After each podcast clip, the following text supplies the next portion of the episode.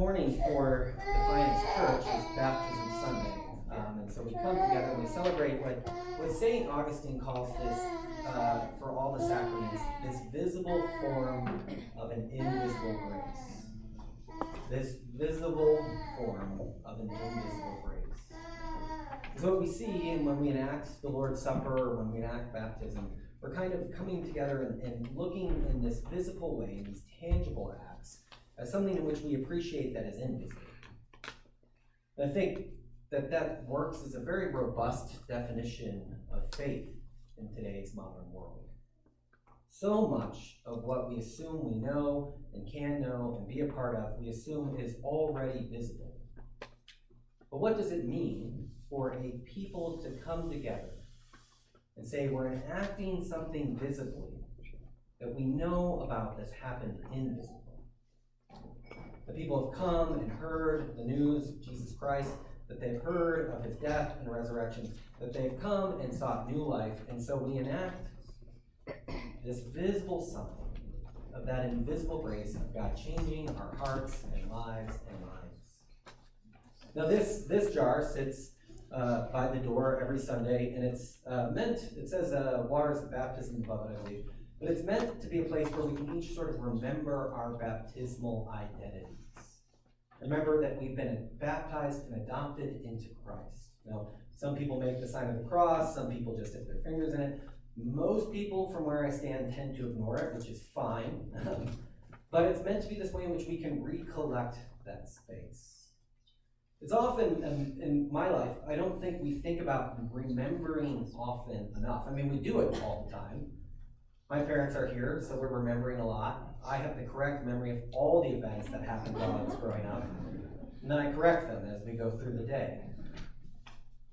Remembering happens all the time, but we don't think about the act of remembering.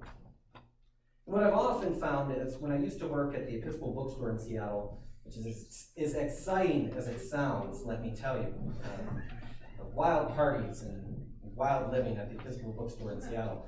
Um, uh, there was a, that was a tradition that robustly practiced infant baptism, and so they sold a lot of books to remember your baptism, to bring it back to mind, because it happened before your memories were formed. And so they sold these sort of things that you could bring into your house and into your life, to bring to center that that identity in which you have in Christ was enacted upon you, you've been invited into, and you can begin to see how that might change. Other traditions, Baptists, uh, others, don't do anything to call you to remember your baptism because they assume you can remember it. They assume because you were conscious, you were aware, that you were an adult or a teenager or a late-stage child and had decided to get baptism. Since you can remember it in its act, they don't give you anything to remember the act itself. But I think that's in error. I'm not saying making an argument for one form of baptism or another, but to say that it's something that we should continually be reminded of. That our bodies have been baptized into death with Christ. That it's been raised to new life. That in that way we've been transferred from a different plane to a different reality to a different thing. Or to put it another way, one of the key markers when we talk about baptism is forgiveness. And forgiveness, we often talk about forgiveness of sins as washing away what's been done wrong and this, that, and the other. We leave it there. But there's this beautiful portrait of what that forgiveness might mean in the book of Isaiah, where he comes to the royal throne room, and he's there, and he's witnessing what's going on, and he says, "Woe, I am a man of unclean lips." What happens is an angel touches a hot coal to his lips so that he can remain in that space. Forgiveness doesn't stop with the washing away. But it paves the way for our union with Christ. It paves the way for that future day of glorification. It's not forgiveness for forgiveness' sake, but it's forgiveness so that we might become the type of people who can act in this world and into the world to come in different ways. So this morning we come here, and then we go to the river for the rest of it. And meeting with Ryan and Jack um, several times over the past several months, Um, has been a pleasure. It's been very awesome. And, and on Thursday, we went to the Grind. Um, and I asked them, because they had met, to, I mean, they've met here, but asked them to sort of share their stories of coming to faith with one another.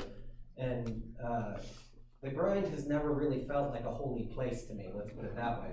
Um, but it was just holy to be able to sit in that spot. And what was beautiful about it is, is Brian, you can ask him about it, and I encourage you to, over not just surround him today, but over time to ask him about it, and similar for Jack, um, is that Ryan has this way of, of coming, um, being led more by the heart into this. Jack um, uh, uh, came very, uh, he was a philosophy major, so that, that tells you enough right there, um, very cognitively. And yet as they talked together, Ryan's mind uh, didn't get washed away. He was talking about how his mind was engaged in the process. And as Jack talked to Ryan, his heart is engaged in the process as well. And so you look at these these ways of coming to the faith, and they kind of merge in, in, in strange ways together, in which uh, I think point to reality, and that it is God that is drawing us into this place. Um, and so I encourage you over the next weeks or so to take them to the grind. The only works there, um, and ask them about their journey uh, into faith um, and such. Um, but one of the, the keys that I think we celebrate today, and we celebrate it for them, but we remember it for ourselves, is this way in, um, this is our new home, this is our new place, this is where we've moved into with Christ in this way. We've We found union with Christ in this way, and it's so easy to forget it as we go about our days. So today, as we baptize two people, it's worth remembering your own as well. Call it to mind in the ways in which you have been called into that space as well.